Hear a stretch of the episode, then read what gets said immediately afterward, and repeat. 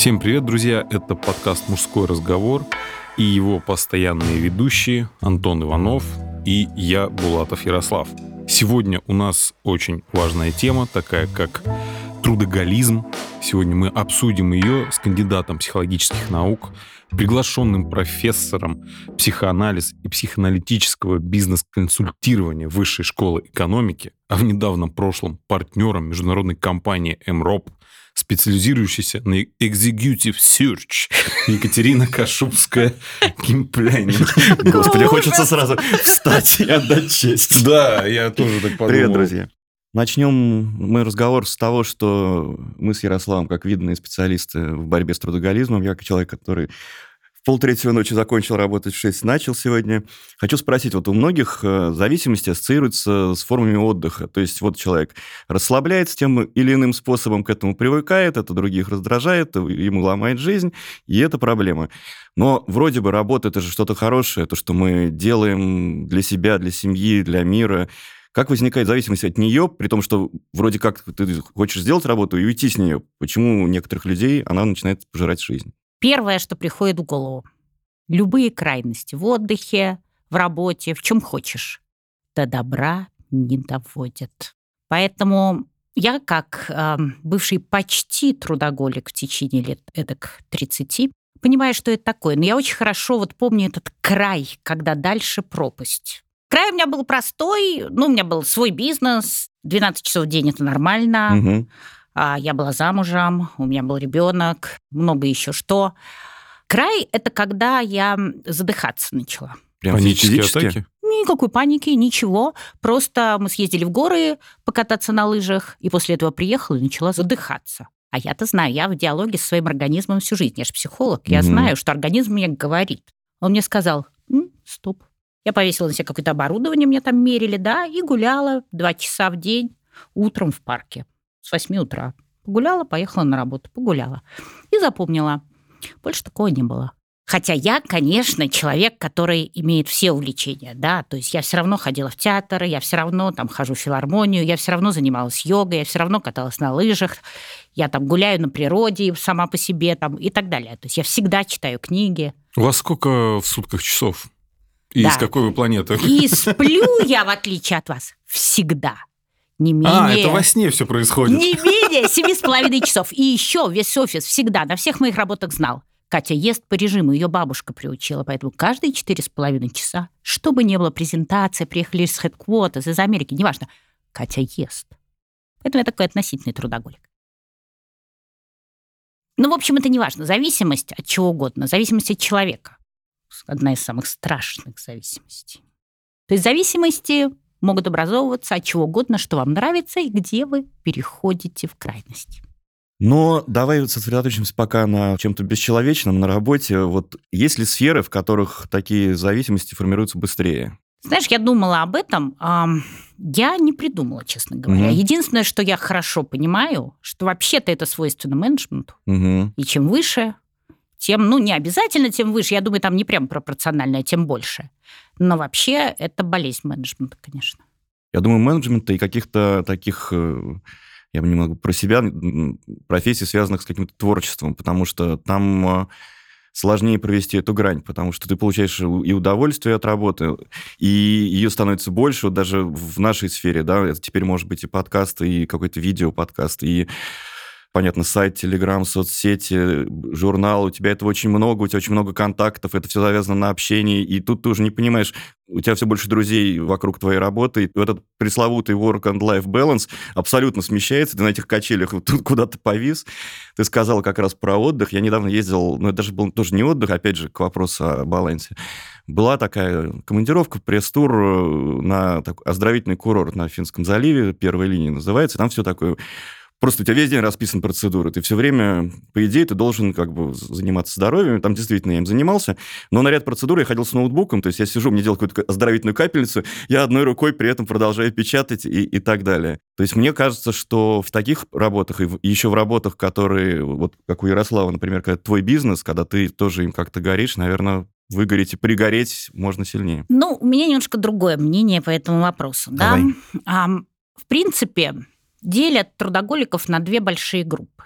Одни трудоголики получают удовольствие от процесса работы, а другие как бы хотят и не могут в нем не находиться, но удовольствие уже не получают. Угу. Да, вот это уже такая тяжелая группа. Я думаю, что это даже две группы, но это как бы стадии, да, ты начинаешь с того, что ты получаешь, и заканчиваешь тем, что там уже перестаешь. Ну, и это уже похоже на, тяжелое. на- на наркотики, да? Толерантность. Да, то есть сначала ты получаешь удовольствие, Абсолютно. а потом тебе они нужны просто, чтобы жить. Абсолютно. Поэтому, пока ты на стадии, когда ты получаешь удовольствие, что Ярослав от бизнеса тащится, у него это на лице написано, да, от творческого процесса ты тащишься. Ну, у меня был и творческий процесс, и бизнес, я тащилась. А что это значит? Ты сейчас описал. Это значит, что ты подпитывался в работе, да, и с помощью общения с другими людьми, и с помощью там какой-то новой информации, потому что ты книги читал, еще какие-то источники информации. Ведь что такое трудоголизм? Ну, там есть две большие вещи. Первая вещь – это когда река, наша психика как река, да, Мгм. перестает подпитываться притоками и начинает иссыхать. Пока ты получаешь удовольствие от работы, притоки идут. Ты как бы там много что туда вовлекаешь в эту работу, творческую особенно. И бизнес тоже, потому что в бизнесе очень много граней. Да, поэтому тебе надо и с этими наладить контакт, и посмотреть какие-то инновационные решения, а что делают конкуренты, то есть много всего, да. Поэтому пока ты получаешь удовольствие, это как бы такой уже называется трудоголизм, но как бы еще можно с этим жить. Потому что ты можешь как-то воздействовать. Когда ты переходишь на следующую фазу, один ты уже не выплывешь. А что вообще вот трудоголизм? Это ну, количество задач или это количество часов в сутках или там в неделе, в год? То есть как определить? Ты очень правильно формулируешь про количество часов. С этого начали. Вообще это понятие типа там 30 лет только существует. И начали с того, что сказали. Тот, кто работает больше 50 часов в неделю, трудоголик. Это было первое определение. Потом, когда начали потихоньку копать, оказалось, что дело не в часах. Дело в твоем отношении к работе. Дело в том, контролируешь ли ты свое нахождение в этом рабочем процессе. Можешь ли ты по своему желанию из него выйти? Переключиться, то есть. Ну да, делать что-то другое. Если я решил сегодня в 6 закончить и пойти там на спорт, то я так и делаю. То есть это зависит от моего произвольного желания. Вот когда не зависит, ты написал, а потом посмотрел на часы, уже пол одиннадцатого. Не зависит от твоего контроля. Что такое зависимость? Ты потерял контроль. Вот, поэтому сейчас это все-таки отношения. И трудоголики – это те, это, кстати, не очень разработанная тема, вот таких прямо научных исследований нет. Есть подходы всякие, я специально посмотрела какие-то последние как бы резюме, потому что сделано, пока все очень сыро. Но сейчас это определяется как то, что человек, ну, во-первых, теряет контроль, да, не может выйти, а во-вторых, он не то что не получает удовольствия, но ему комфортнее находиться в рабочей обстановке и процессе, чем в другом чем-нибудь. И тут мы приходим, уже делаем шаг к причинам. Потому что мое мнение, вот то, что я видела, то, что я там, ну, читала немножко, ну, скорее видела, потому что, ну, столько лет в бизнесе, ты видишь это. Причина в том, что ты чего-то избегаешь. Мгм. И что ты чем-то замещаешь. Точно совершенно. А чего ты избегаешь? Негативных эмоций. Основные Мгм. негативные эмоции – страх, вина, тревога. Где-то что-то порождает, да? А пока ты в этом процессе работы, их нет. И поэтому ты все больше и больше привязываешься. А нет такого ощущения, что тема не изучена и как бы, ну, собственно говоря, никто и не хочет ее, наверное, лечить, да, по большому счету, потому что социально одобряемо. То есть, ну, человек успешный, не бухает, грубо говоря. Ну, хотя, мне кажется, трудоголизм очень тесно идет как раз-таки об руку с алкоголем и с разного рода стимуляторами. Ну, потому что человеческий организм, он не бесконечен, а работа на самом деле так, ну, забирает много энергии. Ну, 30 лет прошло, никаких способов специальных не придумали, кроме там одного способа, понятного, это психотерапия. Да, когда ты понимаешь, что уже сам не можешь волевым образом, ну, как бы только психотерапия, потому что это психические отклонения. То, что это выгодно работодателям, до определенного, ну, там, загнанных лошадей, понятно, что с ними делают, да. Поэтому пока бежишь, конечно, выгодно. Ну, а особенно крупные компании, они тебя будут еще и как бы создавать тебе условия, чтобы ты еще дольше бежал и лучше. Промотировать, да, там, бонусы платить. Понятное Кому дело. что нужно. Видишь, как у нас интересно с тобой встречи строятся. В прошлый раз мы с Катей разговаривали на тему того, как найти работу мечты. В этот раз мы говорим Как про то, потерять. как эта работа мечты может заставить тебя потерять самого себя, наверное, так. А вот скажи, Если на собеседование человек приходит, он говорит, как бы это ни прозвучало, я прям трудоголик, я очень люблю работать со всеми вытекающими. Как на это реагирует э, та Я страна, бы- которая слышит его с той стороны? Я бы среагировал, что он лжет. Это проверяется, в принципе. Ну, большинство реагирует позитивно. Мгм. Это правда. Конечно, потому что Нам такие нужны. нужны. Да, Да. да, мы тут все трудоголики. Вон галеры, про- проходите. Да, И мы это поощряем, и платим, и вообще много что вам сделаем. Слушай, а вот э, бывают трудоголики среди ну, физического труда? Скорее нет. Мне вот тоже кажется, что все-таки вряд ли ты... Я так люблю копать траншеи, господи. Ну, тут просто проще, потому что физика начинает сдавать быстрее, чем психика. Вот и все. Мгм. Да, покопал, покопал, покопал, потом лежишь. Да. И хотел бы копать, да не можешь. Ну, хотя профессиональные спортсмены... Но Ну, их обучают профессиональных спортсменов. Им Ну, же надо подходить в определенной форме к соревнованиям.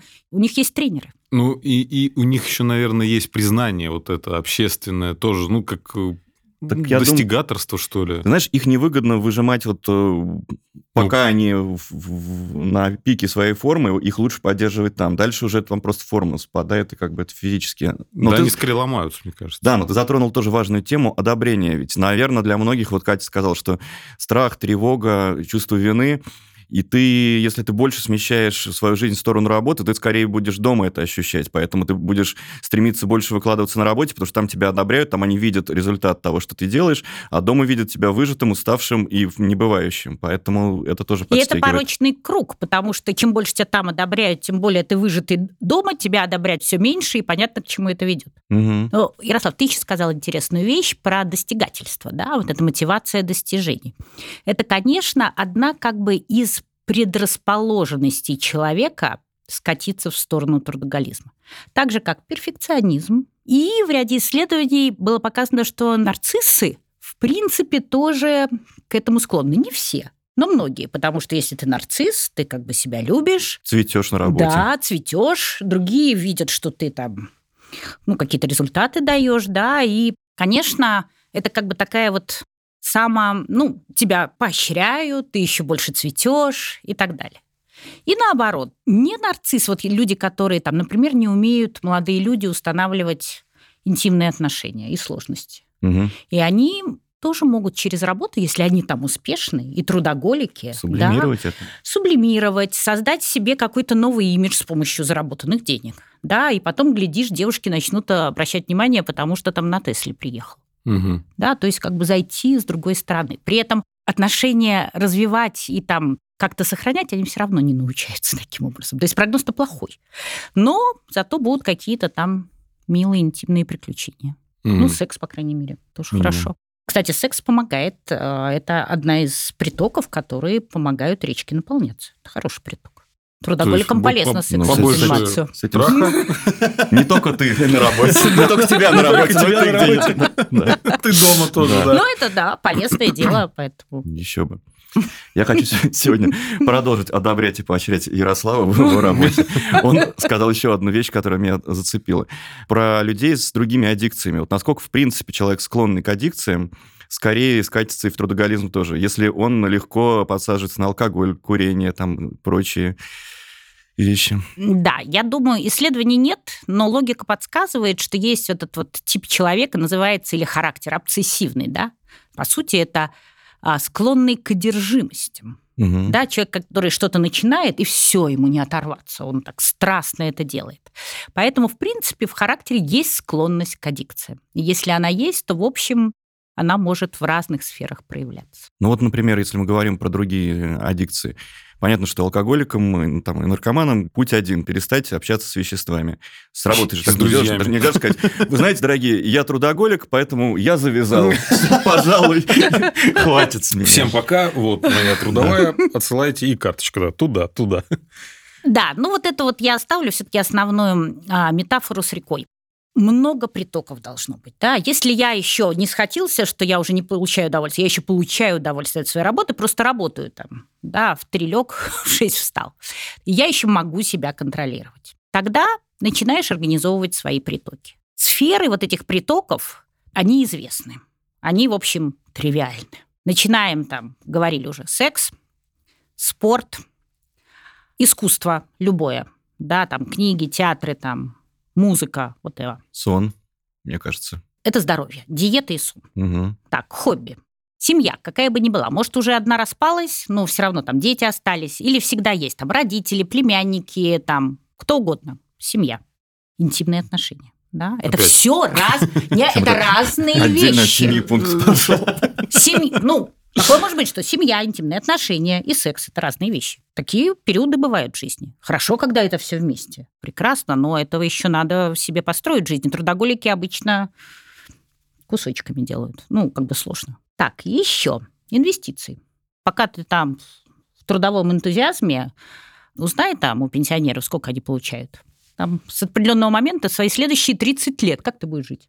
Надо инвестировать. Тут же и учеба. Может получиться портфельным инвестициям, может в крипте разобраться, может недвижимостью заняться, может землю скупать и продавать. Ну, то есть нельзя же просто работать. Мы становимся здоровее, живем дольше, здоровыми, нам много будет что хотеться. Я уже вышла на пенсию.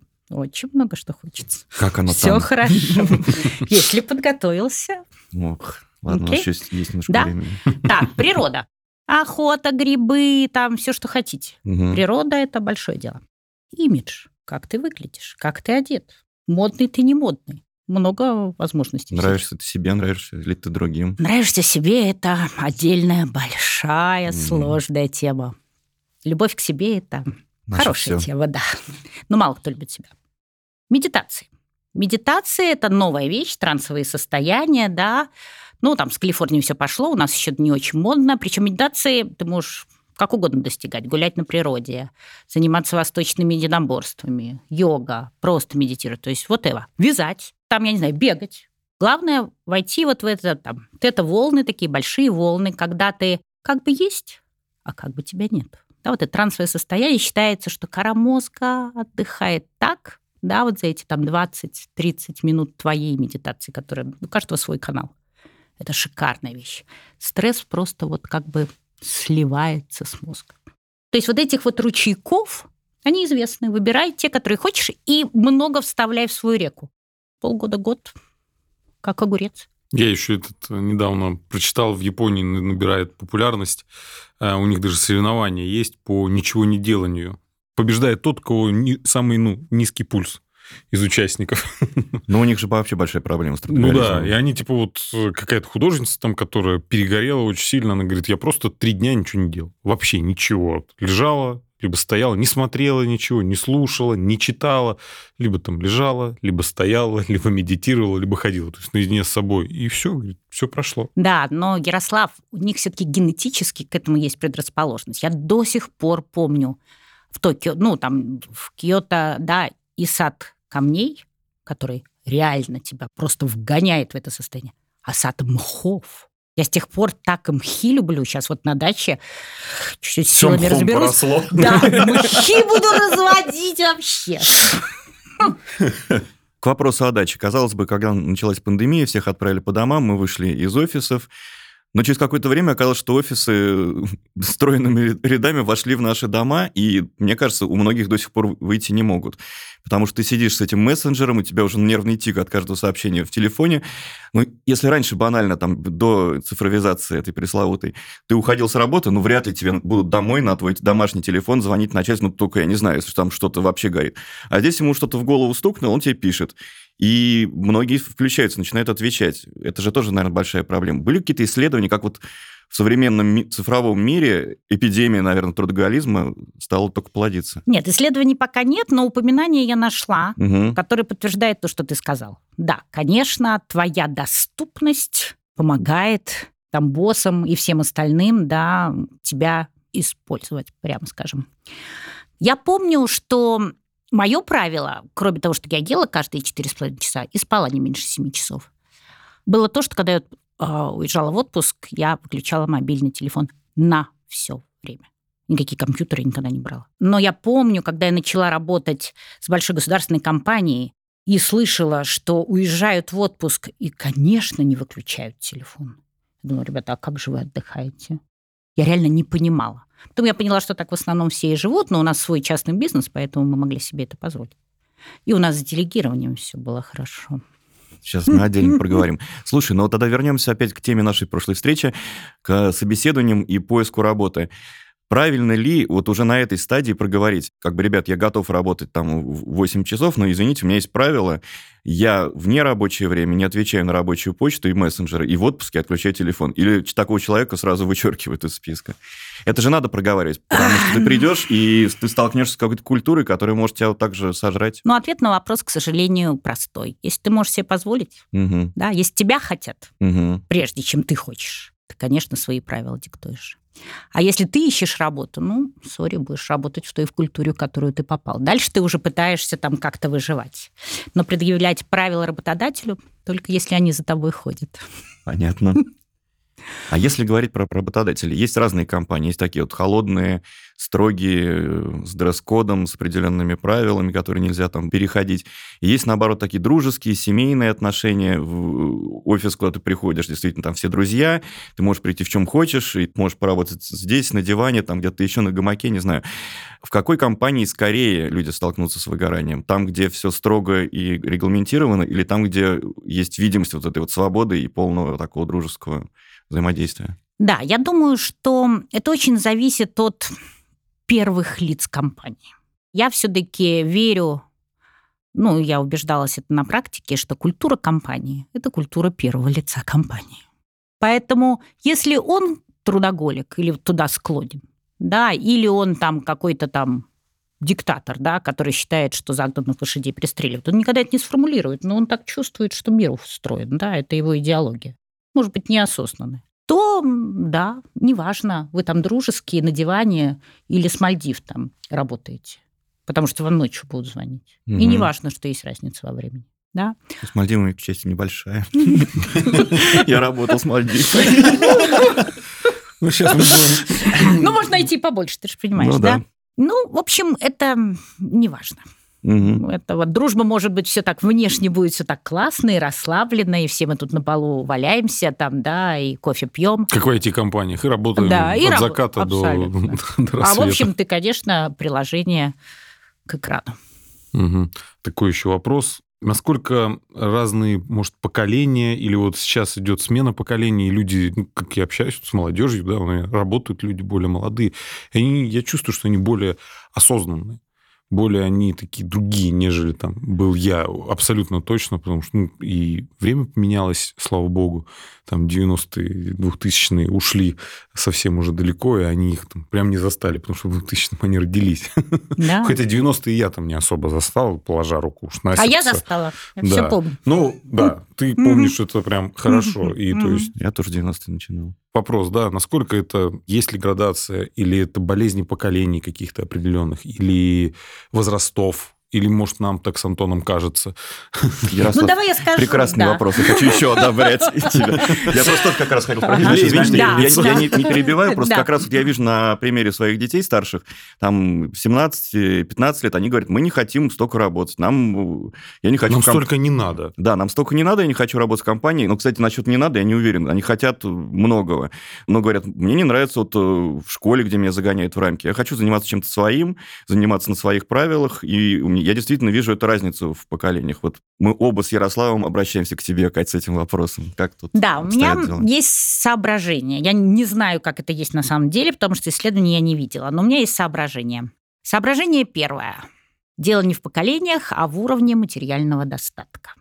Наши дети выросли в другом достатке. В другом достатке ты как бы, что тебе рвать там? Тебе все хватает. Они как бы с другой стартовой площадки начинают. У них уже есть. А я когда начинала, было очень мало. Я точно знала, что я так жить, как вот там я живу со своим родителем, я не буду. Как я этого достигну, я не знала. Но я знала, что этого в моей жизни не будет. Кстати, да. Да. Это первое. А вообще материальное положение очень многое определяет. Так покопаешь, покопаешь. Самооценка и материальное положение. Таких детей там я вижу больше и больше. Да, могут себе позволить. И м- я радуюсь, когда вижу. Потому что это расширенный выбор. Если у меня был выбор, я хочу заниматься делом, которое мне нравится, потому что я знаю, что я буду работать много, потому Мгм. что я так жить не хочу, то у них как бы, они вообще долго могут выбирать. Это как вот они могут в 30 лет там профессию начать получать, которую, наконец, они нащупают, что они, да, вот заинтересованы чем-то. Мгм. А пока им не- ничего особо не интересно, им и так жить хорошо. У них там гормон, у них там отношения, у них Facebook, у них много чего. Ну, Тут еще работа какая-то. да, да. У них как бы продлевается вот это вот сытое детство и инфантильность. Да, это ну, вот хорошо. Но Ну, я зато- вспоминаю своего папу. Я вспоминаю свою маму. Папа там сделал шаг, ну его как бы заставили там, да, пошел там какие-то начальники. Ну и все, он приходил поздно. Он работал в закрытом учреждении, там в институте. Он приходил поздно. Он вставал рано и уходил рано. То есть начальники и тогда работали, как бы с утра до ночи. Они еще там часто было принято собираться после тяжелого дня и выпить все вместе. Да, это вот я говорю там о 70-х. А там вот в режимных этих предприятиях, которых там, я же жила в Ленинграде, да, их там, ну, там почти все институты, они делали такую промышленную продукты и там на м, милитари. По звонку, ты приходишь по звонку, ты уходишь по звонку. И моя мама там, она всегда приходила вовремя. Мгм. Прекрасно, никаких там задержки были очень редко. И все ее там подружки, которые тоже в другом институте работали, они все всегда приходили вовремя. Но мне кажется, вот в наше время, если ты хотел начать зарабатывать деньги, тебе было это сложнее сделать. Я просто приведу пример, опять же, про детей своих, там, и знакомых, друзей, кого вижу.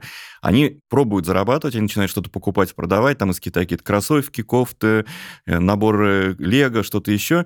Им для этого не надо э, ни ларек, ни там какую-то точку. То есть они могут делать это со своего привычного телефона из дома и видеть, что это тоже работает. И для этого не надо куда-то ходить, сильно ломать свою жизнь, ты какие-то деньги начинаешь получать. И кажется, а может быть и не кажется, что действительно вот это твое отношение с финансами, которые тебе нужны для жизни, его можно построить на твоих правилах и под свою жизнь. Абсолютно. Но мы же совсем недавно получили все вместе вот этот еще один мир, виртуальный мир. Мгм. Когда мы там начинали, никакого виртуального мира у нас не было. Сейчас у нас два мира. А эти дети выросли уже при наличии этого мира. Они там как рыба в воде. Они всегда жили в двух мирах. Куча возможностей зарабатывать. Без всякой там хождения в офисе и вообще Мгм. никогда не работая ни на какого папу. Карла. Не Карла. Ну, какого-то папу. Конечно. Но тут мы возвращаемся к вопросу собственного бизнеса. Э, Если ты начинаешь вот это все создавать, постепенно оно растет, ты его масштабируешь, и ты все равно можешь вернуться к теме нашего сегодняшнего разговора, стать трудоголиком просто потому, что ты привык это все замыкать на себе, ты знаешь, как это устроено, ты перфекционист, ты знаешь, как это сделать лучше. И тут мы выходим на вопрос делегирования. Насколько это вообще связано с трудоголизмом, насколько трудоголики страдают именно от того, что они не могут отдавать часть задач на сторону и не могут э, выращивать себе помощников, заместителей и прочих, кто отпустит их в этот отпуск мечты, где ты выключил телефон и сидишь на Мальдивах. Да, я думаю, что это тоже исследование, я не знаю. Ну, А, личный опыт. Личный опыт и наблюдение там очень много кого. Ну и логика вещей. Конечно, связаны.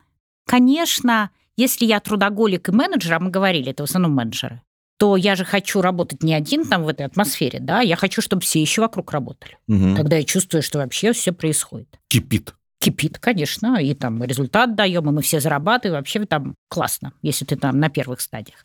А если на вот этих уже стадиях последних, когда уже совсем трудоголик, да, да, то там по-разному может быть. Но вообще-то они, конечно, делегировать не умеют, потому что у них вообще проблемы с контролем. Но у них, наверное, проблемы еще и с упомянутым тобой нарциссизмом, потому что им приятно осознавать, что они это делают лучше других, им приятно совершать некий подвиг и себя за это хвалить или получать какую-то похвалу со стороны, чем когда ты раздал, и ты понимаешь, что а этот делает не хуже меня, а этот делает А это вообще лучше угроза, меня. да, это вообще как бы тяжело, конечно. Ну, а я видела трудоголиков среди партнеров там международных аудиторских компаний, а, юристов. Там они не были менеджерами. В этих же компаниях это там эксперты высочайшего уровня, партнеры. Да, они не обязательно менеджеры. И среди них была куча трудоголиков. И ты можешь там иногда с ними встречаться поздно вечером, и он сидит, офис уже темный, а он все сидит и работает, потому что у него как раз не нарциссизм, а наоборот. Ему или некуда идти, или там уже некуда идти, да, или ему так не хочется идти. И он сидит там просто бедный. Там ему комфортнее, чем Ему все там. равно здесь лучше, да. Мгм. Потому что партнер-то он уже точно всем доказал, он уже точно много получает, у него статус и прочее. И здесь ему безопасно, комфортно. Это, опять же, Трудоголизм это не про деньги, это про совсем другое. Это про процесс. А кто такие вот эти партнеры, кстати? Отойдем чуть-чуть Мгм. от Так, темы. так, так, давай. Я просто ну, много в этих сериалах всяких вижу там Да. европейских. Да. Там, вы стали там, партнером юридической фирмы, там поработал просто человек. Это что, доля бизнеса? или Доля что бизнеса. это? А, то есть Да. какая-то небольшая Да. опцион, наверное, да? Да, То есть на то выкуп. есть они, да, они становятся ко-оунерами, да, Мгм. они как бы совладельцы. Да, это может быть небольшое, но тем не менее. Ну, я понял. У и нас, это большое дело, и это практики- статус колоссальный. У нас такой практики в России нет, еще и законодательство у нас немножко по-другому, наверное, выстроено, как я понимаю. Не могу сказать, да. Но я не Но встречал. сложности, да, с Ну, потому что у нас законодательством есть. опционы, а как ты дашь опцион, если ты не... Ну, я знаю, что там прорабатывали, в общем, находили какие-то схемы, не консалтинговые компании, а вот компании глобальные, там, которые там ну, не знаю, там шоколадки делают и прочее, у которых для топ-менеджеров, потому что наши люди, когда выходили на топы, даже находясь здесь, им давали опционы. Угу. Да, и там специально прорабатывали, ходили, лоббировали, то есть какие-то схемы находили опционы. Все, Мгм. понял. Кать, мы поняли, что ты ела и ешь раз в 4 часа. Давай приоткроем еще какие-то э, вещи, которые, может быть, стоит м, принять себе как э, некую схему построения своего рабочего дня, чтобы не выгорать, там как-то чувствовать силы. Вот как это выстроить? Ну, например, я приведу несколько каких-то моих мыслей. Ты говоришь, природа. Можно, например, ехать на работу, на общественном транспорте, выходя на станцию раньше, прогуляться, прийти более свежим. Можно выделить определенное время, когда ты читаешь почту, чтобы тебя не, переключался на- с одного дела на другое. Сразу скажу, шикарно. Да? Вот это, вот это Возьмешь меня очень экспертом? важно, да. Это исключительно важно. Я всю жизнь, ну, поскольку я психолог, я многие вещи делаю просто интуитивно. Мгм. Я всегда, когда я там либо писала предложение там клиенту, да, когда ты сидишь и думаешь над каждой фразой, да, потому что это ну, продающийся документ, Мгм. который ты потом в итоге получишь проект и кучу денег. Написание пропозалов, читка почты, не какой-то, который можно делать, там, говоря по телефону одновременно, да, а там, где тебе там другой партнер пишет, там, или клиент пишет, и где надо думать. Я выключала телефон, я просто ставила в авиарежим, Мгм. Закрывала дверь, табличка «не входить» и делаю. Это настолько быстрее, настолько выше качество, это точно. А дальше воздух точно, там хождение, бег, все, что хотите. Я ходила иногда днем в фитнес.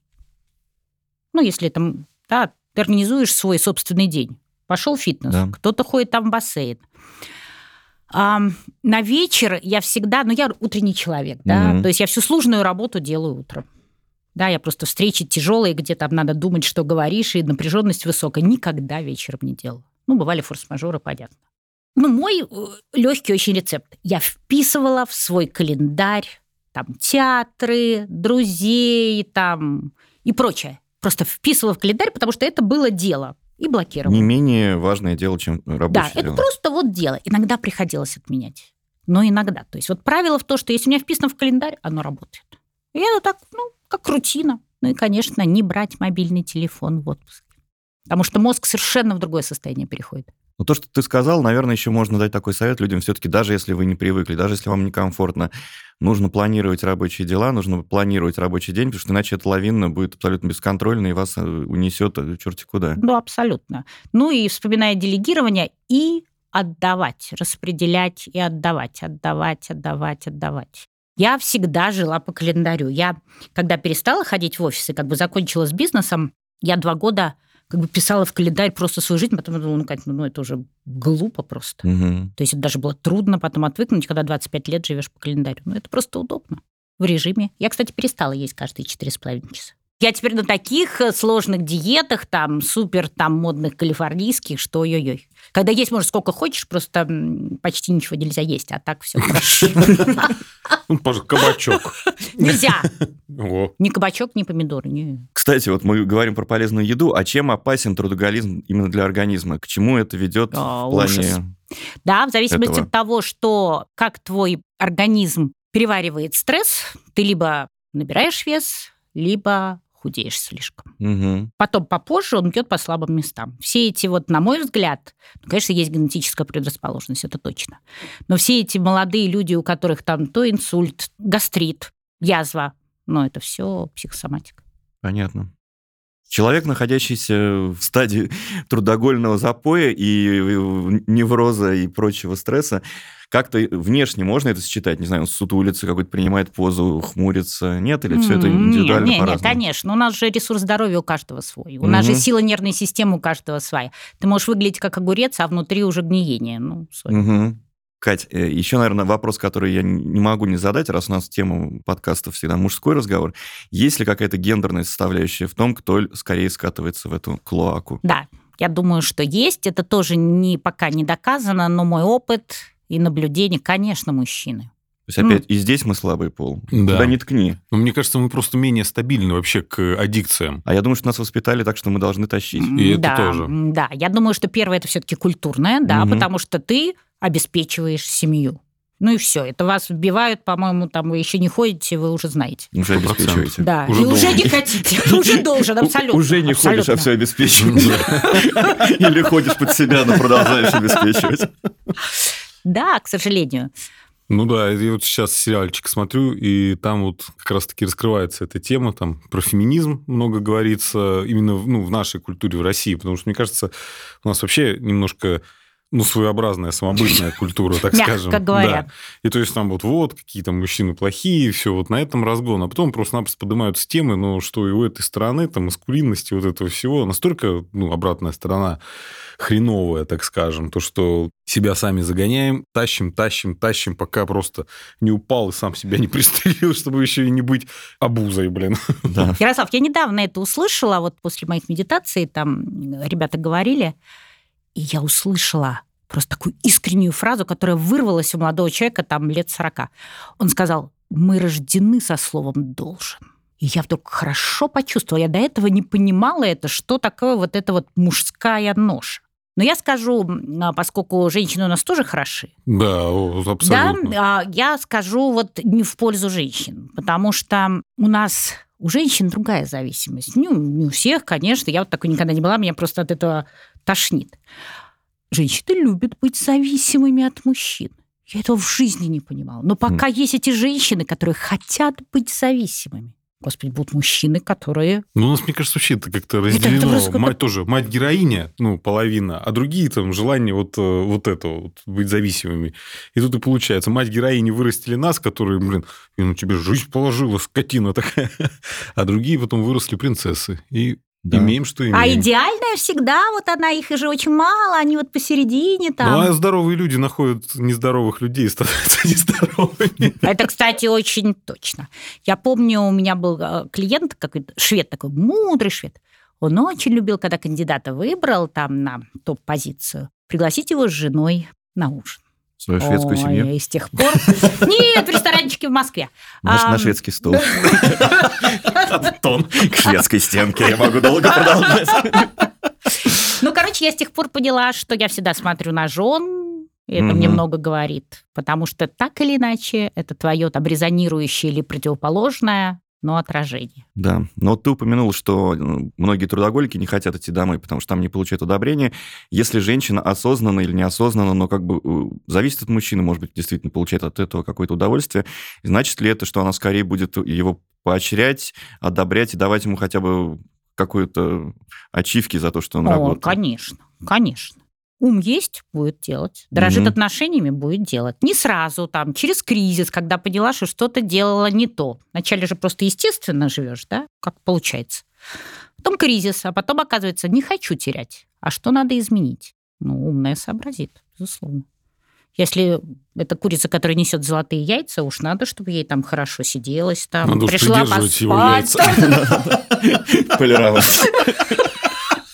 Чтоб блестели да, здоровые были и довольные, по крайней мере. Пустые. Слушай, а такой случай, семья двух трудоголиков. Они просто могут созваниваться. Ну, это, в принципе, партнеры это, по бизнесу. Это хороший союз, я имею в виду, что они же понимают друг друга. Это одна из форм шведской семьи. Ну, у меня был один брак гостевой. Мы никогда не жили вместе. Мы не были трудоголиками, но оба много работали. Это был мой второй брак. Ну, он длился долго, зато романтические отношения и секс. Конечно. Без, меньше Зажигает. быта, меньше и Да, больше возможностей. Никакой быта не было вообще. Но я-то вообще быт тогда представить себе не могла. Тогда был не, быт не организован, сейчас его можно весь организовать. Там доставка, там доставка, там водитель, там туда-сюда. А тогда этого не было. Поэтому и быта не было. Говорят, везет э, тому, который везет. Из этого, как бы, знаешь, складывается некая модель, что чтобы добиться успеха, ты должен в той или иной мере пахать и, наверное, быть отчасти трудоголиком. Насколько среди успешных людей существует процент тех людей, которые не стали трудоголиками, которые действительно живут вот как им нравится, но при этом достигают каких-то больших высот? Большой процент. Большой процент. Большой процент. Нам Ну- же все коучи, бизнес-коучи говорят, ну вот, смотри, надо работать, работать, работать. Ну, два фактора. Во-первых, первые 10 лет, как зачетка, да, там первые три года ты на нее, потом она на тебя. Тут не три года, тут побольше. Первые там, ну, условно говорю, 10 лет надо работать.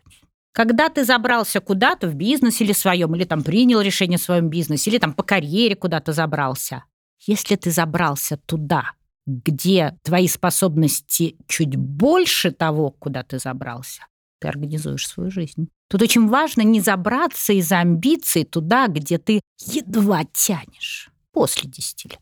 А первые 10 лет вези. Да, я не видела того, кто вот прямо вот так вот хоп и сразу. Я видела людей, которые работали немного, но они как бы могли гораздо больше, а выбирали, что вот я здесь останавливаюсь. Понятно. Это тоже хорошая история. То есть действительно не вытаскивать себя туда, где ты не вывозишь. не Опять же, это японский гору, метод где ведения не бизнеса. Вот, кстати, наши бизнесмены русские, у нас же какая проблема? Плюс 200% должен быть каждый год. И когда Да. там, о, давайте, давайте, все, бежим, бежим. Куда бежим? Хер его знает. Зачем бежим? Тоже, блин. И мы просто берем ресурсы и человеческие в топку кидаем, и бабки тоже, которые приходят, тоже вот Мгм. в печь, в печь, все в печь, чтобы она сильнее и сильнее горела. Я вот это просто знаю, потому что я работал ну, в такой компании, и она до сих пор там, вот это 200, 200 процентов каждый год, там, 10 миллиардов, уже куда то уже такого рынка нет, они похрен, они, ну, все бегут, все бегут. А, я говорю, и мне вот э, девушка, она переводчица, и она как раз э, востоковед, то есть, ну, она изучала и восточную культуру, она говорит, мы занимаемся какой-то Потому что, говорит, в Японии, допустим, в этом вообще не видят смысла. Никогда они не идут по такому э, скачкообразному, так скажем, росту. Они говорят, э, вот есть рост там 30%, они останавливают его. Это уже очень хороший рост. Да, они его условиях. искусственно останавливают, чтобы за- на этом уровне закрепиться, понять вообще, осознать компанию, а она не поменялась, а мы вообще туда пришли. И вот, мне кажется, в этом настолько глубокая какая-то там мистерия восточной Это, мудрости. это мы прослушали рубрику «Ярослав передает привет бывшим работодателям». Да, Катя, комментируй. Не доросли мы еще до этого. Мы еще в другой, как а, общество, как страна, на другом этапе. Мы еще как бы создаем себе базис. Ну, смотри, пункт материальный уровень жизни. Если, ну вот, дети, о которых мы говорили, это новое поколение, там уже много будет тех, которые этим заниматься не будут. А если они окажутся там, они уйдут очень быстро. Это моя жизнь. Что тут происходит? Счастливые люди. Но у нас есть все равно регионы, у нас есть деревни Мгм. и прочие, которые приезжают сюда и будут так делать. Пока есть эти люди, это будет происходить. Когда мы все вылезем на другой уровень, а мы все равно туда идем, да, рано или поздно мы там окажемся. Таких компаний, они уже будут в Бангладеше, там еще где-то. Ну вот, кстати, тоже вопрос про нашу страну. Смотри. За ее короткую историю, вот сейчас там 33 года исполнится современной России, это сплошная э, череда кризисов. От кризиса к кризису, от кризиса к кризису. Мне кажется, каждый кризис тебя заставляет э, пахать больше, чем Сто процентов, да, до да, да. того. Потому что у тебя все поменялось, тебе нужно все перестроить, тебе надо сохранить то, что было, а лучше и приумножить, как э, сказал сейчас Ярослав. Кризис лучшее время отжимать чужие рынки, как всегда говорили, и все начинают, ну, затягивать поиска, Мгм. галстучки, и типа, Время работали новых 12, возможностей. 18 теперь поработаем. Ну, э, извините за тривиальность, но кризис это трудно, но это новые возможности. А сейчас у нас такая эпоха начинается с этой технологией Мгм. и со всеми этими искусственными интеллектами. Весь мир находится, и мы никуда из него не выпадем, да, если мы хотим там как-то состояться дальше как страна. Сейчас будет так все меняться. Вот оно пошло, и темп только ускоряется. Поэтому кризисы будут, но возможностей все больше и больше и больше, потому что мы живем в переход эпох. Да, как была 100%. индустриальная да, революция середины там, 19 века, так сейчас прямо смена парадигм. Что мы еще не, не проговорили? Что бы хотела ты тему? добавить? Да, Катя. Что мы упустили как непрофессиональные коучи? Ну, я бы сказала, вот если я вспоминаю там мужчин, которых я видела и на которые мой глаз обращал внимание, потому что ну, многих же там Мгм. пропускаешь. Пока ты до 30, там, 35, пусть он очень занят, там и много бегает, там и прочее, и там не может оторваться от телефона, сможем и оторвем, да? А вот уже позже, если мужчина также бегает, а он уже Суетится, да? должен ходить, Мгм. неинтересно. Мгм. Ярослав, сколько тебе? Мне 33. Так, ладно, мне 40 41. А я уже не пора начинать ходить. Я Ну, преисполнился. А, а, кстати, ты хорошо выглядишь, то есть тебе еще пока не дашь, поэтому у тебя еще есть некоторая форма. Ладно, Да? все, использую. Ну, в общем, смена имиджа, да, это важный момент. И даже для того, чтобы вот просто из тебя исходило вот это вот мужской флер. Мгм. Так же, как и там женщина должна менять имидж, мужчина тоже должен менять имидж. Что В каждом возрасте есть свои очень привлекательные вещи. Это радует. Ну, Что, они Антох, правда ходим есть. медленно. Говорим Излучаем размеренно.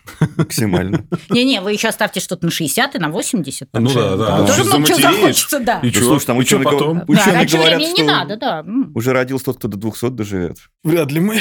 Это да, ну ладно. У меня еще вот последний, наверное, вопрос Мгм. будет. Э, Вот мы много проговорили там про хобби, про еще что-то, спорт. В последнее время я начал замечать, что меня очень устало мое хобби. Мгм. Ну, то есть вот спорт, диеты, то есть потому что мой спорт он сильно связан с постоянными диетами, с подсчетом калорий.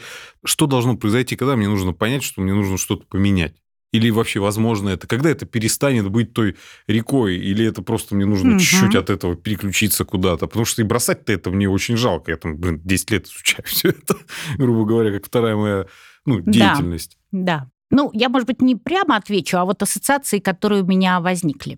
Потому что вот представить себя вот мужчиной, которого там 10 лет, я вижу твою фигуру, я понимаю, что там вложено, это инвестиции. И это просто так не бросишь. Я отвечу по себе. Я в свое время, помню, лет 30 зашла как-то на аэробику, она была очень модная. И я там поделала, и как бы, ну, там вот час поскакала там и прочее. И поняла, что, ну, как бы для меня это не нагрузка. Я и так как бы живу, работаю в аэробике. То есть это, ну, смешно. Потом я там нашла йогу, потом еще что-то. Я стрелять люблю, там я плаваю, лыжи потом горные возникли.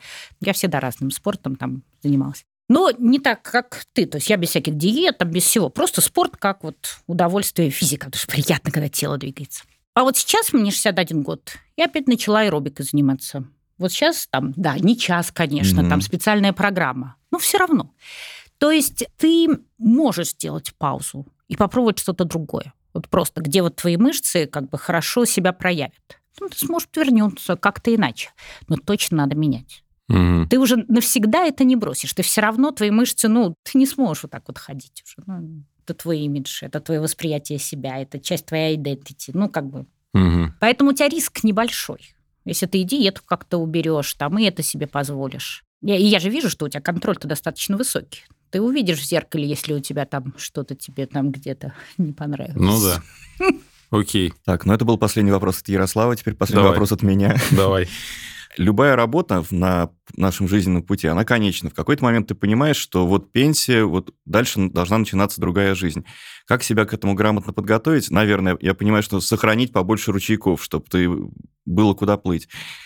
Были исследования, что если человек хочет защититься от каких-то возрастных изменений, там, будь то Альцгеймер и прочие деменции, а, надо продолжать учиться и после окончания работы. То есть действительно идти, э, будь то просто образование, будь то, не знаю, вязание, вышивание и так далее, и искать для себя какие-то новые смыслы. Это ведь правильно, я понимаю, что это поможет пережить вот тот момент, когда ты как бы закончил работать, и действительно, будь ты трудоголиком, не будь ты трудоголиком, это большая часть твоей жизни, это большая опора для тебя. Абсолютно. Особенно для мужчин. К этому точно надо готовиться. Какие-то инвестиции. Я там уже 12 лет назад еще там в бизнесе совершенно там убегала там с телефонами. Начала в вышке преподавать, потому что я понимала, что лет через там 10-15 это будет вот одной из деятельностей. Мне нравилось всегда преподавать. Но мы говорили уже, что капитале, да, это обязательно надо там чего-то делать. И, кстати, если ты продолжишь в инвестиции, это тоже одна из деятельностей. У меня сейчас несколько подружек, которые вышли на пенсию и занимаются портфельными инвестициями. Нормально. Тема хорошая. Да, и там Тем более сейчас кто-то даже трейдингом с занимается. приложениями это довольно Абсолютно. просто. Да, даже Ну, сейчас тоже в каком-то абсолютно. инвести- инвестиционном чемпионате даже участвую. Вот. И тут уже можно учиться вообще всю свою жизнь. Мгм. Да, там куча возможностей. А мы с мужем начали лет, ну, уже, наверное, 10 назад играть в бридж. Мгм. Тоже там так мозг, и ты учишься там всегда, потому что это исключительно сложная игра. Ну, то есть ты ищешь и как бы себе намечаешь, какой активностью, а вернее активностями ты будешь заниматься. Что по кайфу? Да, Абсолютно. Абсолютно. это важно очень. А у меня интересно получилось. Я вообще нашла, я вообще к коучу пошла, только выйдя на пенсию. Мгм. И нашла деятельность, которой бы я никогда не думала, что я буду сейчас. И я начала ей заниматься. Да, вести медитации, трансовые Мгм. состояния на основе психоанализа. То есть, ну, вообще, сказал бы никто пять лет назад. Мне кажется, мы вполне себе осветили в полной мере трудоголизм, как с Да. ним справляться. какие- Победили его совместно. Да, И можем вернуться к работе.